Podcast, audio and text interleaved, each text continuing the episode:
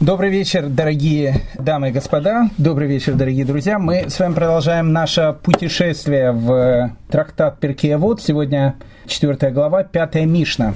И героем нашей Мишны сегодня будет Раби Ишмель Бар Раф Йоханан Бен Бероки. Мы сейчас немножко познакомимся с этим человеком.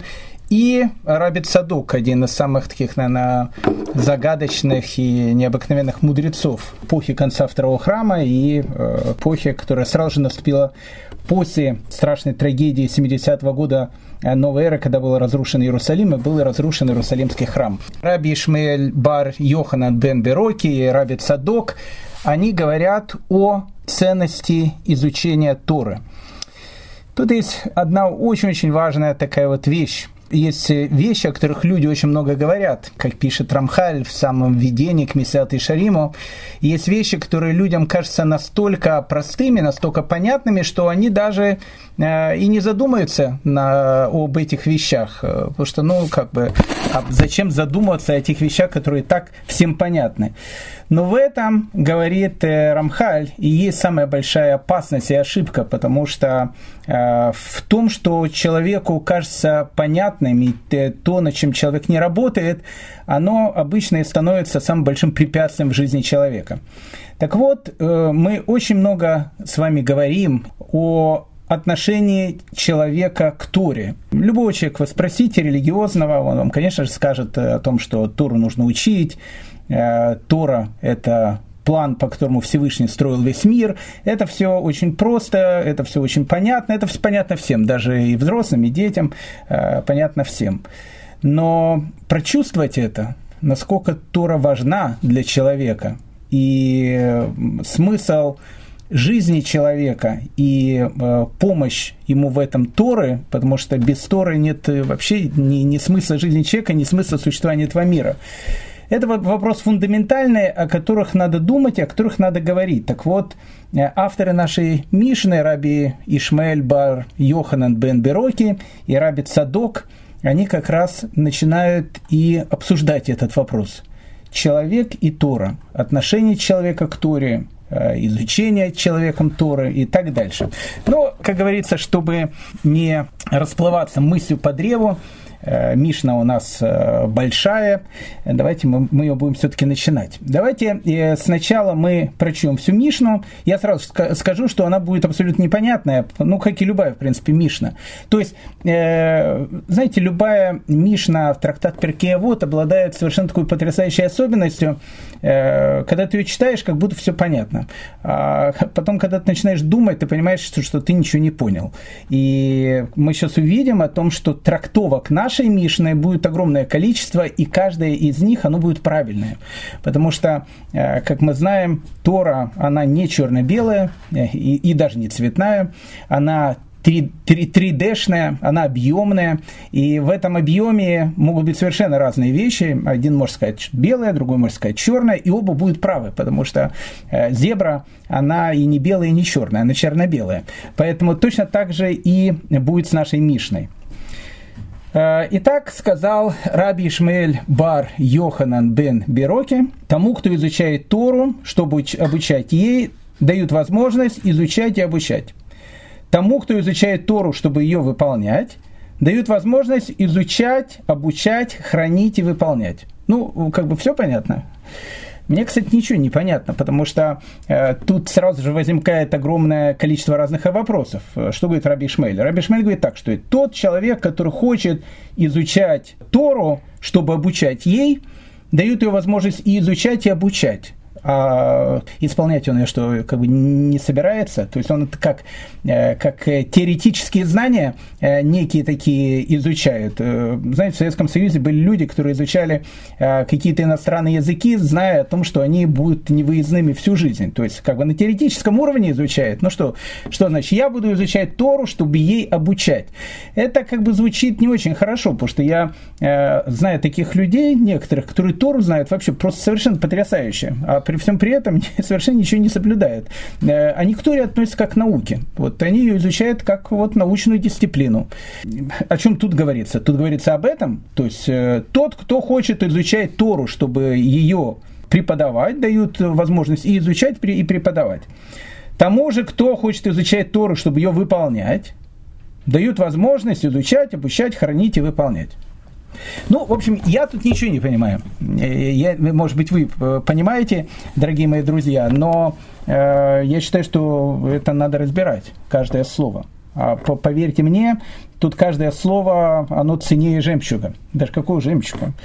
Ценнее платины. Оно очень-очень важно. Тут фундаментальные слова. Тут фундаментальные слова и фундаментальные идеи. Ну, давайте пойдем дальше. Сказал Рабит Садок. Рабит Садок один из самых загадочных персонажей. Мы э, обязательно с ним сейчас познакомимся. Не делай из них, то есть слов Торы, корону, чтобы возвыситься с их помощью и не делай из них мотыгу, чтобы копать ими. Ну, тоже совершенно ничего не понятно, что не делай слов Торы корону, что имеется в виду корона, и не делай из нее мотыгу. Ну, насчет мотыги тут тоже э, будет большой вопрос, потому что э, тут написано мотыга или лопата. На самом деле, если приглядеться, тут написано топор. Но топором, э, прошу прощения, никто не, не копает, топором рубят. Поэтому это еще одна загадка. И третий Э, автор нашей Мишны. Посмотрите, три автора у нас. И так говорит Илель, это Илель Азакен, основа основ нашего всего, пользующийся короной сгинет, это учит тебя тому, что тот, кто использует слова Торы ради личной выгоды, лишает себя жизни в мире, в этом и в будущем. Ну вот так вот, э, дорогие мои друзья, пятая Мишна э, четвертой главы, трактат Вот. С одной стороны, как бы э, слова-то все понятные на, на, на русском языке. Ну вот любое слово возьми, все понятно. Я вам честно скажу, они даже и на иврите понятны, ну совершенно. Каждое отдельное слово совершенно все понятно. И даже когда мы их стараемся смотреть вместе в предложении, тоже как понятно. Но когда начинаешь думать, вообще ничего не понятно. Вообще о чем тут идет речь? Поэтому садитесь поудобнее. Э, давайте будем пользоваться дедуктивным методом. Я даже не знаю, какими методами. Давайте постараемся понять, чему нас учит наша Мишна. Поверьте мне, если мы это поймем, э, может быть, наша жизнь э, станет совершенно другой. И, может быть, мы совершенно по-другому будем смотреть на многие вещи, которые окружают нас. Ни много, ни мало. Ну, давайте сначала э, знакомиться с авторами нашей Мишны Илели. Я представлять не буду, потому что о Илеле мы много говорили. Илели Шамай, ну, это основа основ всего. Илель не буду представлять, его знают все. Ну, возьмем это как аксиому. Раби Ишмаэль бар Раби Йоханан бен Бероки.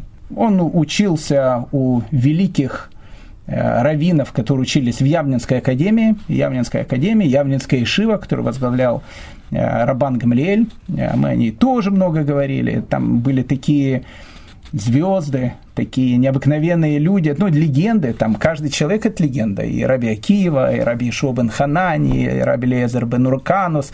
Это, э, это вот весь э, э, цвет э, этой Ешивы, которая была в Явной, которую возглавлял э, Рабан э, Гамлиэль, э, мы, опять же, тоже очень много говорили, так раб, Раби Ишмаэль был учеником этих великих людей, так как он был намного младше их, он уже был другого поколения, и он был очень большим другом э, сына Рабан Гамлеля, Рабан Шимона бен Гамлеля, следующего Наси, э, Наси, который стал руководителем еврейского народа после восстания Баркобы, после этого страшного периода, когда э, император Адриан ставит иудаизм вне закона. Это был один из самых страшных периодов еврейской истории, когда за соблюдение еврейских заповедей людей убивали, и люди исполняли ее подпольно, и Раби Акива, и многие другие отдали за это свою жизнь.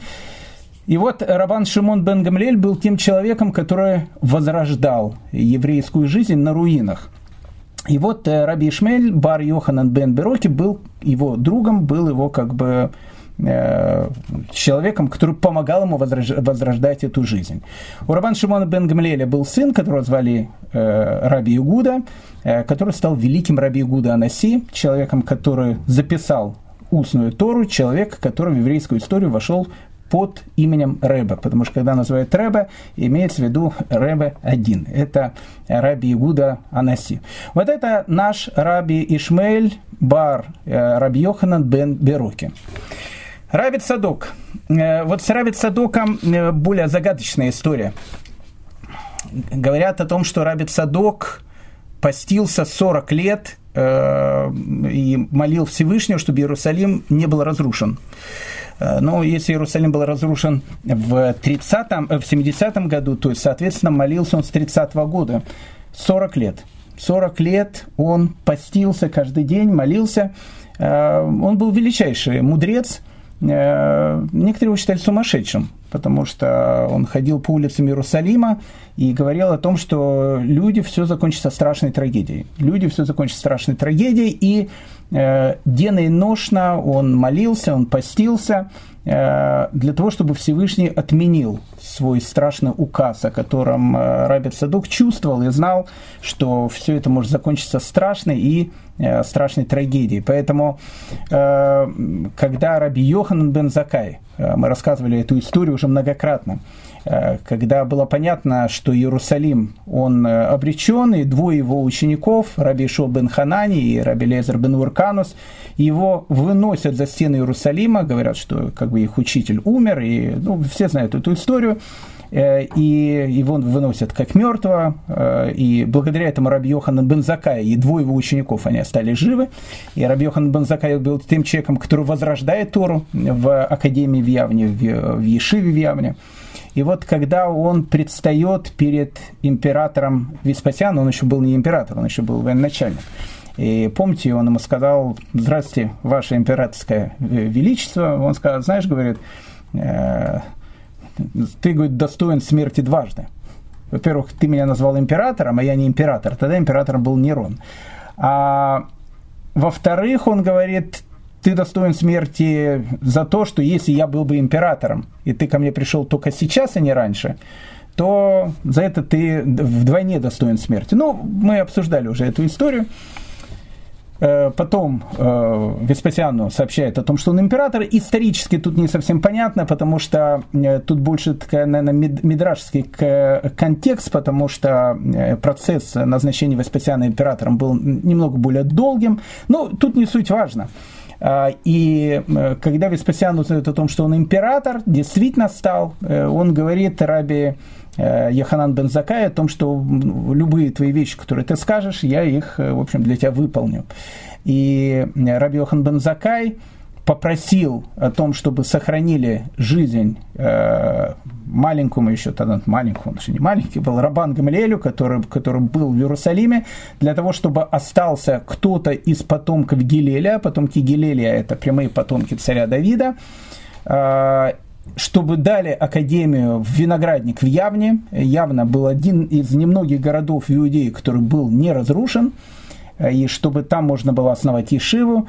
И э, еще одна вещь, которую он говорит, он просит, чтобы когда римляне войдут в э, обреченный Иерусалим, э, чтобы они не убивали Раби Садока и дали ему врача. Э, потому что на протяжении 40 лет он постился. И причем пост был настолько сильный, и он был настолько худым, что э, написано, что его пищевод, если так можно сказать, так сузился, что Э, он не мог уже употреблять обычных продуктов, э, и он брал инжир, и из инжира он как бы выдавливал сок, и он только мог пить инжирный сок. То есть сам инжир он уже кушать не мог. Это вот Рабит Садок, необычный такой человек. Рабит Садок остался в живых. После этой страшной трагедии, которая произошла он поселился в небольшом городке в Галилее, недалеко от Хайфы, но потом он пришел в Академию Явное и, э, если так можно сказать, свидетельствовал, не то что свидетельствовал, э, говорил э, ту Тору, которую он э, учил от своих э, учителей, потому что в Академии Явне э, Тору, которая была погиб... Э, которая устная Тора, которая могла быть уничтожена, потому что погибло огромное количество носителей этой устной Торы, ее возрождали по э, по каким-то программам, знаете, как пазл, который был разрушен и который нужно было собрать в единую картинку. Этим занималась 60 лет Академия в Явне. И все закончилось страшной трагедией, восстание Баркоба, когда те, которые вот, собирали Тору, собирали ее в единую картинку, они тоже погибли э, во Второй Иудейской войне. Но об этом, может быть, чуть позже поговорим. Вот это Рабит Садок. Еще Рабит Садок, э, он упоминается несколько раз в Талмуде, есть очень интересная такая история, э, рассказывает, это уже, конечно, после войны происходит, когда э, Рабан Гамлиэль, он становится главой Академии Шивы в Явне, и вот у Рабан Гамлиэль, он женит своего сына, и на свадьбу он приглашает великих мудрецов, и вот на свадьбу мы видим этих легендарных э, людей, каждый человек, человек легенда, Раби Лезер, Раби Лезер бен Урканус, Раби Ишуа бен Хананя и Раби Садук. И вот они, видимо, вместе сидят за одним таким столом, э, и Рабан Гамлиэль решил поухаживать за гостями, за великими мудрецами, э, и он решил поднести э, бокал вина э, и Раби Лезеру, и Раби Ишуа.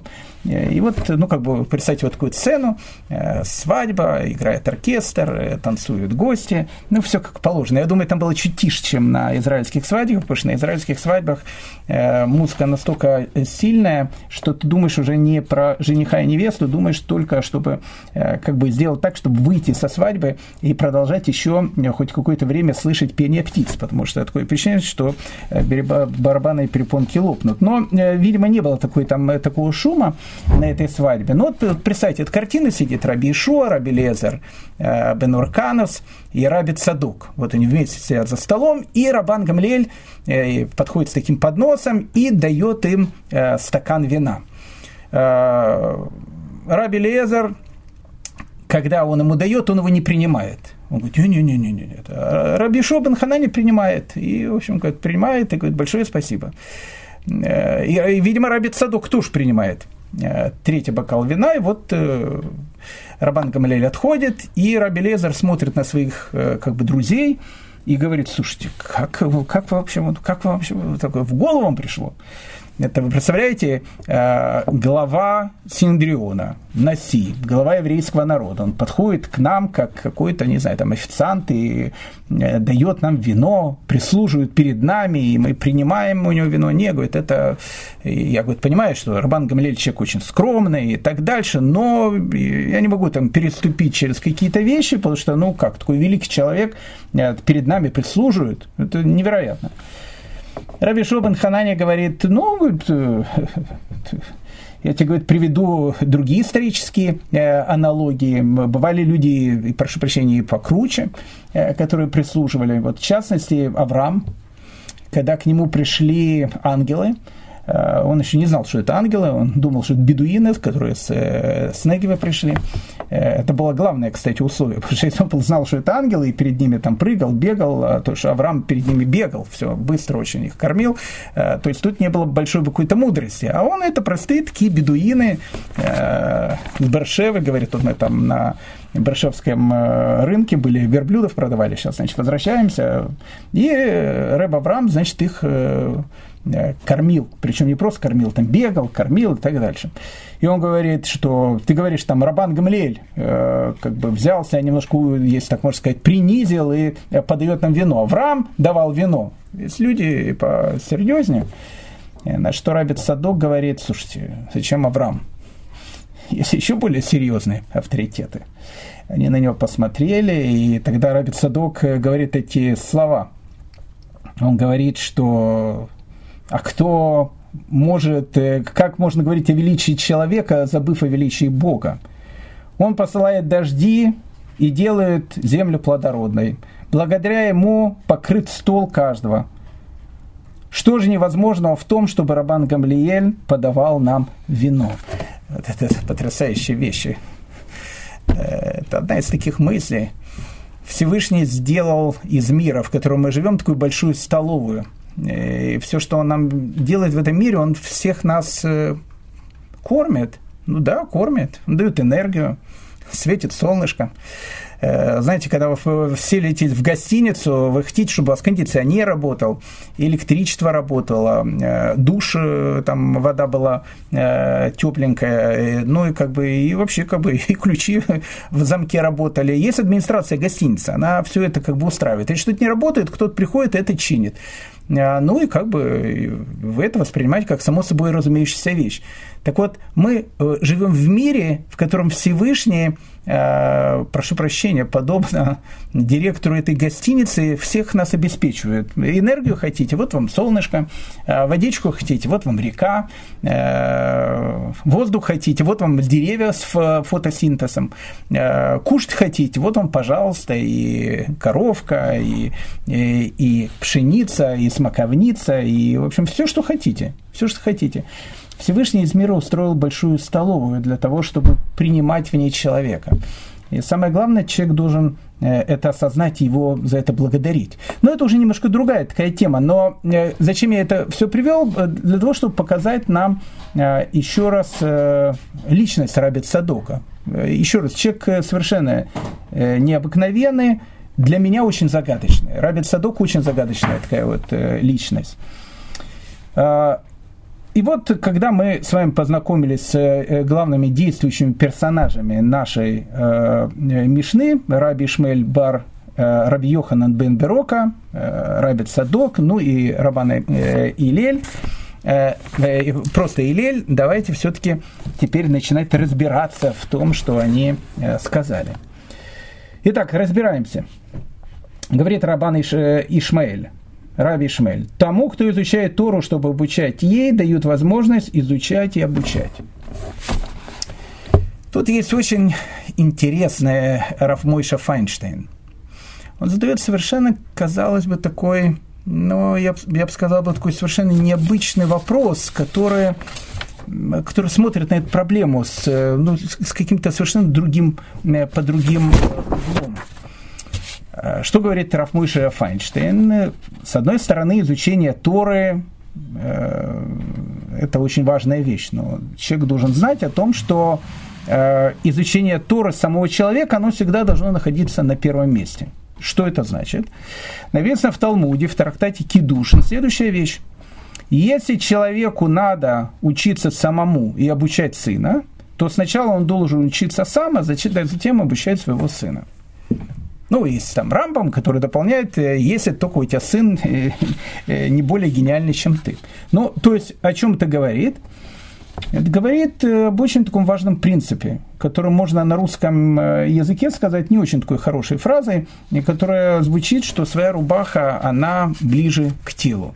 Э, мы знаем о том, что в любой вещи, которая происходит в жизни человека, э, он всегда должен помогать своему ближнему. Но бывают такие вещи, когда как бы у человека э, его потребности на первом месте, его жизнь на первом месте. Ну, хотите примеров, я вам скажу примеры.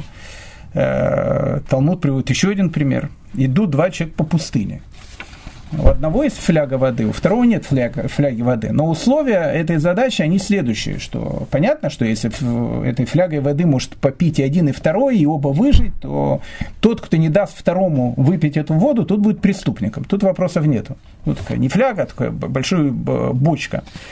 Но условие задачи такое, что фляга воды, она хватит только на одного человека. То есть, если дать двоим, то умрут двое. То есть, ну как бы они попьют немножко, а потом умрут. Э, и вот что делать человеку? Он должен отдать свою флягу воды другому и умереть сам. Или если у него есть фляга воды у него, то он должен пить ее сам, не давая другому. Ответ. Он должен ее пить сам, не давая другому. В этом случае с изучением Торы у нас есть э, точно такое же правило. Какое правило? Твоя жизнь на первом месте, твое изучение на первом месте. То есть э, бывают вещи, когда они на первом месте. Хотите еще пример? Пожалуйста, пример. Есть такой великий раввин, его звали Раби Хавиф, он написал совершенно потрясающую такую книгу, которая называется «Шурей Кнесет Агдала». Потрясающая книга. И в этой вот книге э, Рави Хавиф, он э, рассказывает историю про своего отца. Э, история, может быть, она немножко такая необычная, но если, опять же, мы в нее вслушаемся, мы увидим, как работает этот принцип. Рассказывает Раф Хавиф, он говорит, я помню, когда я был маленьким ребенком, э, в нашем городе продавали итроги. Итроги – это отдельная история. Э, тот, кто слушает наш канал по еврейской истории, не на этой неделе, а уж на следующей неделе с Божьей помощью или через две недели у нас будет лекция, посвященная э, острову Корфу, и там мы с вами расскажем немножко про историю итрогов. Итроги – это необычная вещь. Сейчас э, человек пришел, и итрог купил, он дорогой итрог, я согласен. Но когда-то были времена, когда это мог быть один итрог на 2-3 города, иногда на целую страну. Э, поэтому для того, чтобы понять всю эту историю, нужно понять о том, что итрог тогда мог быть буквально у нескольких людей. Он был очень таким редким товаром. Э, и вот, ну вот рассказывает Равхавив, что э, пришел, значит, его отец, он помнит, он был маленький, пришел на, на рынок такой, э, на котором продавали итроги. Там, видимо, был один итрог, который стоил каких-то баснословных денег совершенно. И продавец начал, ну, как бы аукцион устраивать. Этот строк, значит, стоит столько-то. И отец Райф Хавил говорит, я его покупаю. А там был э, представитель раби Давида э, Акоина. Опять же, я не знаю, кто это, но я думаю, что никто не знает, кто такой Шестак Гдалин. Кто такой Раб Давид Коин, видно, знали все. Я просто не знаю, потому что речь идет о тех вещах, которые было несколько столетий назад. Э, ну, для Равхавива э, Рав Давид Коэн был, видимо, огромнейший Рав. И вот представитель этого Рава, он говорит, э, слушайте, мне Рав сказал, значит, не уходить с рынка, не купив ветрок. Сколько ветрок стоит? Там, тот говорит, там, 50 золотых, он говорит, 70 золотых. Ну, Раф Хавиф рассказывает, папа говорит, 80 золотых. Тот говорит, ну, слушайте, Раф Давид Коэн сказал, там, там 100 золотых. И вот они начинают так спорить пока э, на аукционе, так можно сказать, на аукционе, праведном таком аукционе побеждает папа Раби Хавива. Э, и он покупает итрог. И вот, когда он возвращается с этим итрогом, к нему подходят э, его ученики, соученики, не знаю, ну, в общем, люди, евреи, которые там были, говорят, слушай, тебе вообще не стыдно? Ты там, наш Рэбе хотел купить, Раби Давид Акоин хотел купить итрог, и ты у него так вот перекупил но так э, не делают в домах Лондона и Парижа, да ну так некрасиво поступать.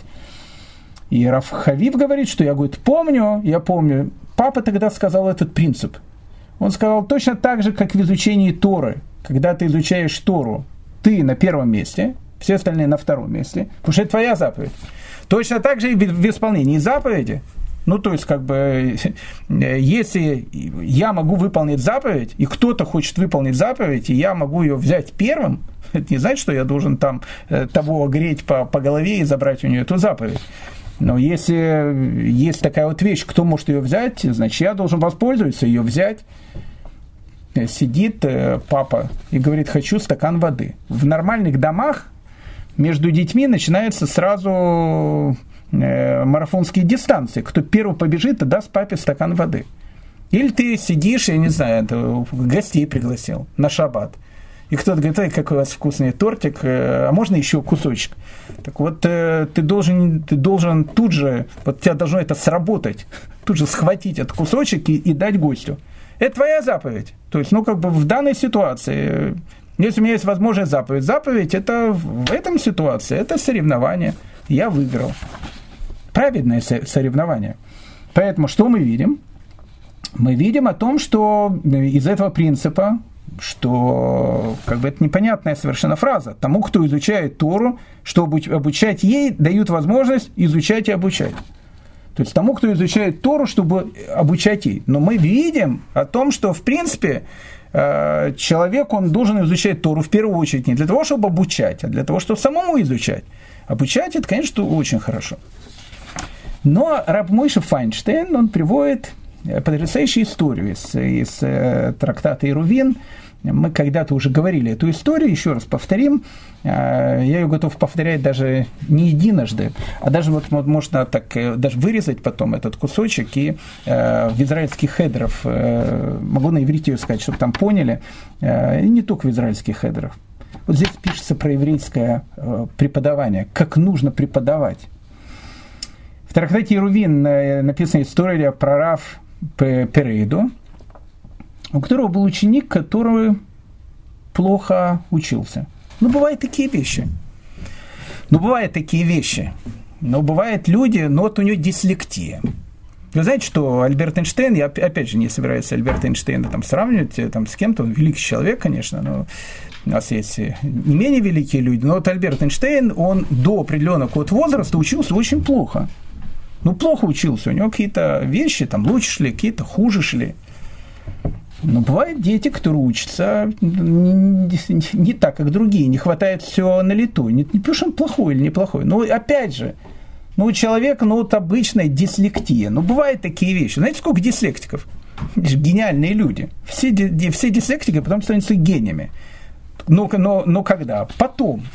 Сначала они страдают в школе, потому что им сложно учиться. И, и что делать с таким э, ребенком? Сказать ему, плохо запоминает и, и что? Так что выгнать его из хедера? Или начать его там гнобить? Сказать, ты дурной? Ну да, он снимет кипу и будет бегать по улице. Нет, Раф э, Перейда, э, у него никто кип не снимал, и никто по улице не бегал. Потому что Раф Перейда, этого ученика написано, учил 400 раз. Слышите, написано, 400 раз учил, чтобы он запомнил. 400 раз он его учил. Ну, э, пойдем дальше, потому что я на Раф перейду, и если сейчас начну говорить про образование, все, это будет уже, э, мы уже не, не вернемся к нашей Мишне. Так вот, э, написано, что Раф Перейда своего ученика, он повторял ему 400 раз, пока он не запомнил, не запоминал. Ну, написано, что однажды вот он ему повторил 400 раз, вот он уже повторяет ему 395 раз – и тут к нему кто-то пошел, говорит, Рафаэда, быстро, быстро, ой, там надо идти срочно, там начинается там, собрание, вас все ждут. Э, и он говорит, секундочку, показал таки знак, он называется у нас на э, латыни рега, так, так надо э, пальцы так поставить, так рега. Он говорит, рега, секундочку, говорит, секундочку, 395 говорит, Хаймка, раз, говорит, давайте 396 а те говорят, рэпа, рэпа, тут быстро, быстро. Он говорит, секундочку, 397, 398 раз повтори, 399, те 400, молодец. Ну, Хаймка все запомнил, Хаймка плачет, говорит, Рэб, не запомнил. Рэб Перейда говорит, и как же, мы же 400 раз с тобой повторили, как это, э, ну, как обычно, как обычно у нас и проходит наше обучение. Он говорит, понимаете, Рэбе, э, когда вы на 395-м разе вас уже, ну, как бы подгоняли, я уже ничего не соображал, мне это очень сложно было. И что сказал Раф Перейда? Раф Перейда сказал то же самое, что сказал Рафиска Гзильбер, которого я когда-то встретил, и ехал с когда-то много-много лет назад, это был конец 90-х годов, э, ехал на Масляничную гору с, на Йорце от отца Равш, Шолом Бера Горелика, великий такой праведник, к сожалению, пару лет назад ушел, был раввином в Кирят Малахе. Э, и он всегда, э, еще они в Узбекистане были, и Рафис Зильбер, они вместе с ними жили, и Равиц, как Зильбер, всегда, все, все, что у него было, он всегда э, шел на Йорцайт, вот когда была годовщина смерти отца Равшон Белгарелик, он ехал с ними на Масляничную гору. Ну и, в общем, я с ними тоже как-то, не знаю, э, притесался к этой святой компании. И вот мы ехали, значит, в машине, поехали, по, по, поехали в Сан, Сан-Едрию, тогда телефонов еще не было мобильных, а может были, но у меня их точно не было тогда. 98 год это был, наверное, может быть, год 98 Э, ну, в общем, не суть важно. Э, и, значит, мы э, стоим, а как нету. Рафис как нету, ждем там 5 минут, 10, нету, там, Равшон Баргарелик начинает волноваться, где Рафис, как он всегда первый там приходит. Вдруг подбегает какой-то мальчик и говорит, что я от Рафицкака. Он говорит, да, где Рафицкак? Он говорит, слушайте, говорит, Рафицкак просто сказать передать, что его пригласили быть сандеком Э, Сандак – это человек, который держит ребенка во время обрезания. В одной семье болеет шуф, ну или, может, не болеет шуф, людей, которые только-только начинали возвращаться к традициям. И они скажут, что им будет очень важно, э, если Рафиц как там будет для их семьи. Рафиц как э, подумал, и он понял, что вот если он туда не пойдет к ним на вот это вот обрезание, то есть, ну, для этих людей это будет очень важно. И он говорит, Рафиц как попросил передать, что если, говорит, перед э, вашим покойным отцом Э, сказали бы две таких вот дилеммы, что, что мне делать, э, пойти на обрезание или пойти к нему на Йорце, то он бы, конечно, сказал, иди на обрезание. Он говорит, я пошел на обрезание. Равицкак так и не пришел. Вот вот это вот подход, понимаете? И Раф Прейда, к чему я просто говорю, его там все ждут, все, он говорит, он говорит, не, не, говорит, знаете, ребят, все, извините, я, значит, сейчас еще раз ему 400 раз повторю. И я повторил ему еще 400 раз. И тот уже все освоил, говорит, ты не волнуйся, я уже никуда не спешу, все, все, все освоил. Ну и тут э, слышит такой э, голос э, свыше, которым говорит Раф Перейда, это же просто, это же просто высший пилотаж. Учителя израильских хедеров. И говорят, посмотрите, вот, вот он, идеальный рэбе. На кого вы смотрите? Вот он. Он еще 400 раз повторил, пока ребенок не, не понял материал. И он говорит, теперь, говорит, Рапреда, выбирай, что ты хочешь. Либо ты будешь жить 400 лет, за эти вот вторые 400 раз то, что ты повторил это ребенку, либо все твои потомки будут иметь удел в будущем мире. Ну, Рафпреда не думал ни секунды, он говорит, конечно, чтобы все мои потомки я имели удел в будущем мире. Да, Всевышний сказал, смотри, Рафпреда, так как ты вот, сделал такую вещь и выбрал не годы жизни, а то, чтобы тебе дали там э, Хелек Аламаба, то есть удел в будущем мире, так ты будешь жить и 400 лет, и ты, и все твои потомки будут иметь удел в будущем мире. То есть к чему приводит эту историю Игрот Маше, то есть Раф Мойши Файнштейн, к чему он приводит эту историю? Он пишет, что да, действительно, есть, существует такая вещь, что тому, кто изучает Тору, то есть как бы э, его в, э, заповедь изучения Тора, она на первом месте. Это, это действительно так. Но из этой истории, из этой истории – мы видим, что хотя это так, но если при всем при этом ты сможешь эту Тору еще и преподавать другому человеку, то тогда, в общем, цены тебе не будет. Потому что мы видим из истории с Раф Перейдой, что он получил и долгие годы жизни, и э, удел в будущем мире. Это по поводу тому, кто изучает Тору, чтобы обучать ей, дают возможность изучать и обучать. Тому, кто изучает Тору, чтобы ее выполнять, дают возможность изучать, обучать, хранить и выполнять. Есть еще одна, э, один комментарий к этим словам. А, тут написано неких два типа э, педагогов. Но даже перед тем, как мы начнем э, говорить о типах педагогов, э, посмотрим вот эту фразу «дают возможность». Что значит «дают возможность»? Кто дает возможность? Ну, обратите внимание, смотрите, тому, кто изучает Тору, чтобы обучать ее, дают возможность изучать и обучать. А тому, кто изучает Тору, чтобы выполнять, дают тоже возможность, чтобы изучать, обучать, хранить и выполнять. Кто дает возможность? Община дает возможность. Ну как, дает возможность община.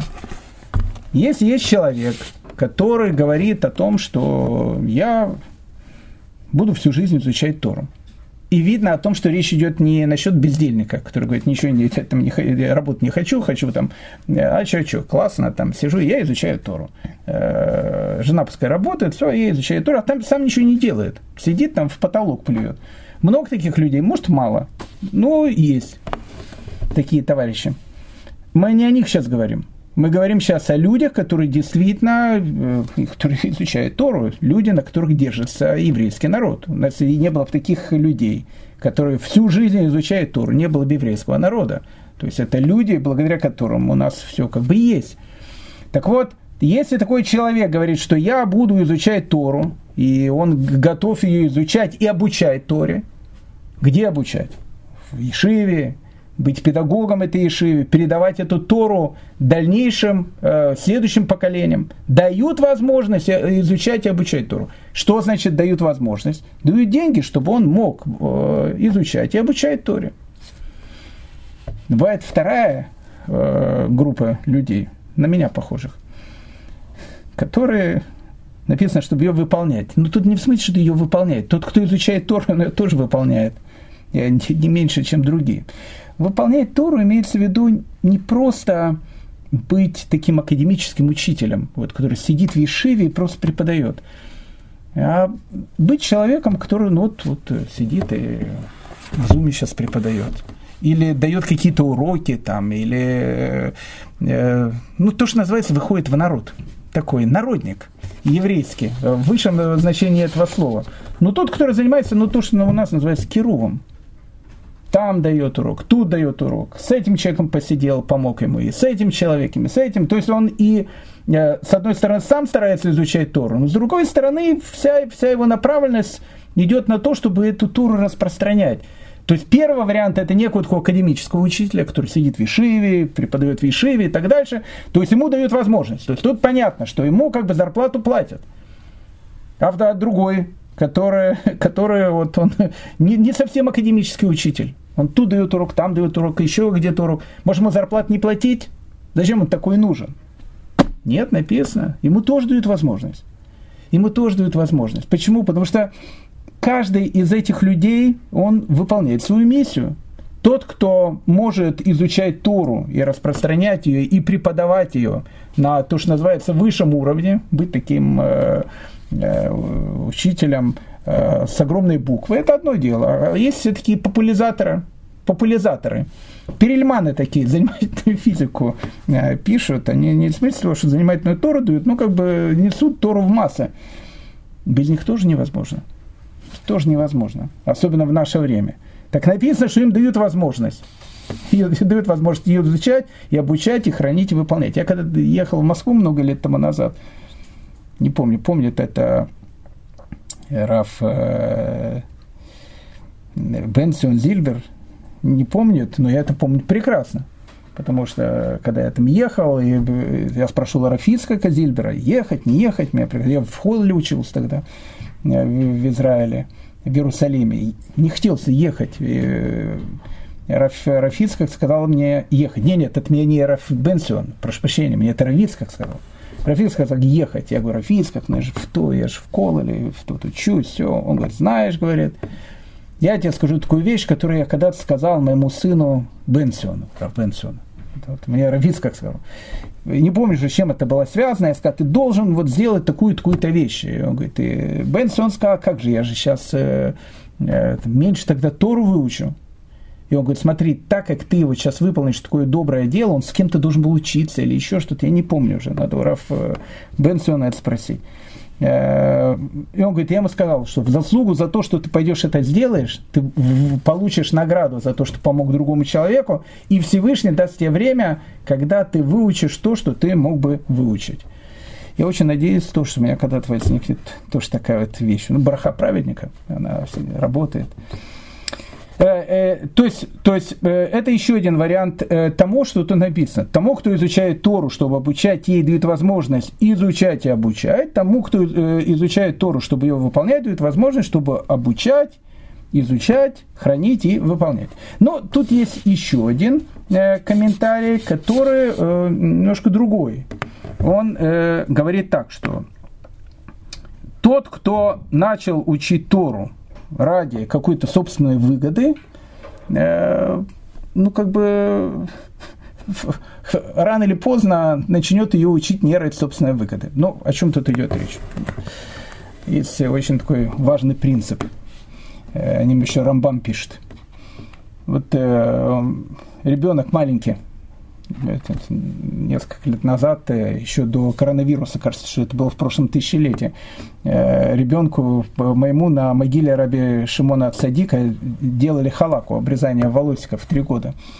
И я помню, жена сделала этот, э, буковки такие, алиф, бет, ну, как положено, там, с медом, вареньем и все. И я ребенка взял, он был в талите, привел его, сел, там люди хлопали, радовались, там, те, которые учились. И я ему начинаю учить, я говорю, вот это буковка Алиф. Он говорит, Алиф. Я говорю, ну попробуй эту буковку, он ее попробовал. Ну, она такая вкусная, э, такое печенье. Я попробовал, я говорю, сладкое, он говорит, сладкое. Я ему говорю, вот так, так же и, и учи, учеба будет сладкая. Вот учеба, она сладкая. Ну, так, так положено. Ну, то есть, ну, как бы такой обычай. Э, так ребенку начинает э, показывать любовь к изучению Тора, к буквам. Так говорит Рамбом, это уже не я говорю, это Рамбом говорит. Вот когда ребенок э, изучает буквы, ему говорят, что будешь хорошо учить буквы, получишь, не знаю, там, самокат. И он учится за что? За самокат. А потом ему говорят, ну, будешь хорошо учиться в Торе, будешь хорошо учиться в Ешиве, хорошую жену найдешь. Э, потому что там на рынке невесты смотрится, кто как учится. Да, да еще, как бы, не знаю, даяном станешь, хорошие деньги будешь получать. И говорит Рамбам, бывают такие товарищи, которые тоже так ради этого учат, и, дальше, и дальше, и дальше. Он говорит, ну, получается, что все это идет лёли шма, то есть, ну, как бы не ради Творца, ради чего-то, ради самоката, ради женитьбы, ради положения, ради еще чего-то. И он говорит, что да, это, это бессонно, это плохо. Но рано или поздно человек, который так делает, и когда, когда это становится частью твоей натуры, ты придешь к состоянию, когда это ты будешь делать не для чего. А как э, написано в одном каббалистическом мультике, когда один какой-то, не знаю, косленку что-то дал или кому-то, тот говорит, за, э, за что? Он говорит, просто так. Когда ты это будешь делать просто так, тогда э, слова Раби Ишмаэля, они приобретают другое значение – Тому, кто изучает Тору, чтобы обучать ей, дают возможность изучать и обучать. То есть, если человек говорит так, я буду сейчас сидеть, учиться в Кололе, я буду сидеть, учиться в Ешиве, для того, чтобы я потом стал хорошим учителем и так дальше, и там, и буду зарабатывать, и жену содержать, и детей кормить, и все. Ну, как бы, не, ну, понятно, есть еще и другие причины. Ну, где-то на подсознательном уровне это главная причина. Даже если он так ее изучает, ему все равно дают возможность и изучать, и обучать. То есть ему это дадут. Почему? Потому что потом к нему придет состояние, когда он будет это делать для того, чтобы ее выполнять. Следующий этап будет, когда ты будешь учить Тору не для, не для чего-то, а потому что ты будешь хотеть ее выполнять. Почему выполнять? Потому что так Всевышний сказал. Поэтому э, это еще одно объяснение слов, которые говорит э, Раби Йоси. Э, Раби Ишмель, прошу прощения. Хорошо. Э, идем дальше. Сказал Раби Садок. То есть это, это с первой частью, как бы немножко мы разобрались э, с Раби Ишмеля. Теперь Раби Садок. Загадочный Раби Садок. Не делай из них слов Торы корону, чтобы возвыситься с их помощью, и не делай из них мотыгу, чтобы копать ими. Ну, тут опять же ну, то, что я сказал, только вот, цитата из трактата Недарим э, написано. Если говорит, человек говорит, буду изучать Танах, чтобы меня назвали мудрецом, а Мишну, чтобы мне дали титул раби, или чтобы я затем стал главой Ишивы, не следует, э, что, что если человек так делает, написано, нет, следует учиться с любовью, тогда в конце концов придет и почет. То есть, ну, если человек говорит, что я это буду делать для того, что у меня что-то будет, то э, он говорит, это неправильный настрой. Ты должен э, учить, тут, тут надо немножко по-другому посмотреть. То есть э, человек говорит так, я буду учиться, я буду это все делать, в результате этого я сделаю свою карьеру. Они говорят, нет, ты неправильно смотришь. Ты не думай о карьере, ты думай об учебе. Тогда к тебе и придет карьера. Потому что если ты будешь смотреть на карьеру, это будет, знаете, как в этом известном, э, известном этой хасидской истории, когда э, Рэба идет по улице, и там и хасид бежит, бежит, он, он ему говорит, Хайм, тот говорит, ой, Рэба, я не могу, я, я бегу там э, за заработком, все. И он говорит, что ты так бежишь? И он говорит, надо деньги зарабатывать. Он говорит, ты что думаешь, что заработок там? Э, может быть, ты наоборот от заработка убегаешь? А может быть, заработок э, видит, что ты за ним так гонишься, и наоборот от тебя убегает. Потому что если ты немножко постоял, поучился бы, лишние 5-10 минут, может быть, заработок э, сам бы за тобой бы начал бегать. То есть, э, понятно, что это условие высшего пилотажа, о котором тут говорится, не делая из них из софтора корону, чтобы возвыситься с их помощью. Имеется в виду, что для тебя изучение Торы не должно стать Э, ну, какой-то, ну, не знаю, ну, каким-то лакшером таким. Вот я изучаю Тору. Теперь посмотрите, посмотрите, какой... А теперь я еще и Тору изучаю. Э, вот э, рассказываешь кому-то там, целый день там работаю, а потом вечером уставший прихожу, там сил нет, но иду в, в это изучать Тору. Молодец. Ты ради этого, в принципе, и живешь на земле, чтобы изучать Тору. Работа – это второстепенно. Что значит второстепенно? Работа дает деньги. Нет, нет, это не так. Деньги дают то, что ты вечером Тору изучаешь, поэтому тебе дают возможность э, в утреннее время работать. Ну, это очень сложно понять, но так работает жизнь. Поэтому не делай из них из Торы корону, чтобы возвыситься с их помощью. Ну, плюс-минус это, э, это понятно. Но дальше идет э, очень интересная вещь написано «И не делай из них мотыгу, чтобы копать ими». Но первое, э, первое ну, тут написано, на, иврите тут написано слово «кордом». Кордом на самом деле это не совсем мотыга и не совсем лопата. Э, дело в том, что вся путаница э, идет из-за того, что написано, что ей копают. Кордом упоминается это слово в Танахе пять раз – и пять раз оно имеет, скорее всего, значение э, слова топор, не, не, не лопата. А почему что то написано мотыга или там, я не знаю, лопата? Почему не написано, почему кордом не перевести как топор? Потому что топором не копают. Из топора может, там, не знаю, там кашу сварить, но э, топором не копают. Поэтому так как топором не, не копают, переводят мотыга или лопата. Ну, э, но кордом это не лопата и не мотыга.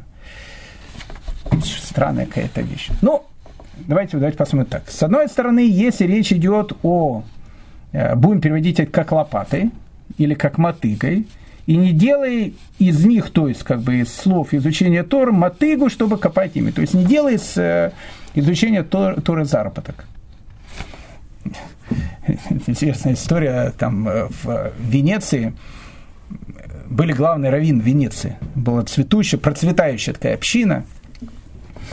И однажды там приехал один э, человек туда, в Венецию, видит там Раф, там э, такой, он из ашкенадских э, стран приехал, в ашкенадских странах был, было первые, первые страны, где Раву начали деньги платить. До этого Раву вообще никто деньги не платил. Ну, вообще просто был нонсенс какие деньги.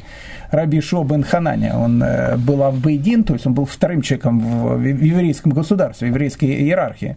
То есть первым был Рабан Гамлиэль, он был Наси, президентом, он был Авбейдин, премьер-министром. Кем он работал? Кузнецом. Жил в лачуге. Просто. Просто в лачуге жил, ну, как бы он там работал, все. А потом, э, ну, его основная работа была быть премьер-министром. Ну, кушать за что-то нужно же было. Поэтому он работал кузнецом. Так было. Раши э, виноградник у него был, Рамбом лечил. Ну, в общем, как бы длинная история. И вот э, он приехал в Венецию, видит там какой-то Рав, он говорит, слушайте, сколько ваш этот э, Рав получает? И в Венеции не поняли этот вопрос. Он говорит, Рав получает? Как, как, как, за что? То, то, что Раф работает Равом, это же и есть самая большая награда. То есть ему еще и за деньги платить. То, что он работает Равом в Венеции, вы что, с ума сошли? Были такие времена, когда люди смотрели на это именно таким образом. И тогда вот эту вот фразу можно перевести, что не делай из них мотыгу, чтобы копать ими. То есть, то есть ты не, не должен зарабатывать на преподавании Тора. Э, то есть получается, что давай уроки по Zoom, все бесплатно. Ну, не надо в меня там камнями бросать и так дальше. В наше время, к сожалению, это изменилось немножко эта вещь. Почему? Потому что начали возить это в ашкенадских общинах, потом уже и в сефарских общинах, ну, ну и до сих пор, и до сих пор. Э, считается, что, допустим, написано, что человек, э, это в трактате Брахот написано, Э, ну, там черным по белому написано, э, о том, что э, если тебе преподавали там, кто-то преподавал тебе Тору и брал у тебя за это какие-то деньги, что само по себе было нонсенсом, то когда ты будешь преподавать Тору, ты не имеешь права это делать. Ну, когда-то так было. Потом уже, когда время, времена изменились и поколения изменились, то сказали о том, что все-таки будут давать какие-то деньги, но не за преподавание Тора. Интересно. Э, за что платят, допустим, учителю э, в хедере деньги? За преподавание Торы нет. А за что? За бибиситерство. Вполне серьезно. Ну, как бы, ну, он как бы сидит же с детьми, дети же по улице не бегают, за это ему деньги платят. а преподавание, а преподавание только бесплатное. То есть человек получает деньги не за преподавание Торы, а за то время, в результате которого он что-то мог сделать. Может быть, в этот в самый момент, когда я даю вам этот урок, я мог бы, может, вагоны разгружать. И там разгрузил бы два вагона. А, отлично. А вы что, э, Тору преподавали? Да. Раз вагон не разгружали, значит, за то время, что не разгружали вагон. Ну, то есть, ну, как бы логика такая. Но еще раз, э, э, дорогие друзья, об этом можно много говорить. Я хотел бы обратить внимание э, на другую вещь. Все-таки в этот кардом, она странная, потому что кардом – это топор. Поэтому получается, что и не делай из них топор, чтобы копать ими, то есть, ну, как бы, чтобы Тору у тебя не было топором, чтобы копать ее. Поэтому, если слово кордон переводить как топор, тогда эту э, всю Мишну, ну, вот эту всю фразу можно понять совершенно по-другому. Как его можешь понять? Можешь понять так, что если ты будешь использовать Тору как лопату, которая копает. Ну, то есть, ну, как бы у тебя это все дело действительно получается, и ты можешь это делать и так дальше, то, в принципе, ты можешь ее использовать как лопату. Ну, то есть, потому что лопатой копает землю.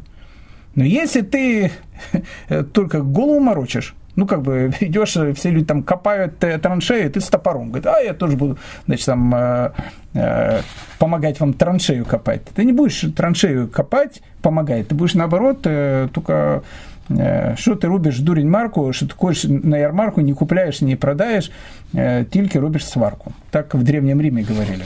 Кто, говорит, балаган делаешь? Что ты тогда пришелся? Не, не, купа, не покупаешь, не продаешь ничего и, и так дальше. Поэтому тогда эту фразу можно понять так, что если ты преподаешь там Тору, и у тебя действительно это получается, и ты там знаешь, и так дальше, что ты можешь преподавать Тору. И тогда можешь ее использовать, и в наше время даже за это что-то получать. Но если ты вообще, э, для тебя Тор как э, топор, и ты э, просто так, а почему бы тоже не попреподавать, если заработать можно, то в данном случае написано, что и не, де, и не делай из них топор, чтобы копать ими. Тогда не надо Тора использовать в качестве того, чтобы на ней там зарабатывать. Очень-очень такая важная вещь. Ну и тут э, в завершении слова Гилеля. Одни из самых загадочных слов, потому что они нас должны привести к Рафхаим Виталю. Э, Рафхаим Виталь э, будет цитировать своего великого учителя Аризаля, который будет говорить, можно или нельзя доверять камеям, амулетам, есть, прошу прощения, что так перевожу это слово в наше время. Вы спросите, где это написано? Тут написано совершенно о другом. Но на самом деле тут как раз э, многие говорят написано об этом. Поэтому мы вот этот вот кусочек тогда оставим на следующий раз. Я его просто прочту, и, в общем, как бы с него мы в следующий раз и начнем. Итак, говорит Илель, пользующийся короной сгинет. Это учит тебя тому, что тот, кто использует Саваторы ради личной выгоды, лишает себя жизни в мире, в этом и в будущем. Вот спросите, а где тут Аризаль, где тут Рафхайм Виталь? Дождитесь недельку, дорогие друзья, и мы обязательно в этом разберемся. Всем огромное спасибо. Я очень рад, что э, мы были с вами на этом уроке. Всем всего самого доброго, хорошего, и чтобы все были счастливы, самое главное, здоровы. Счастливо.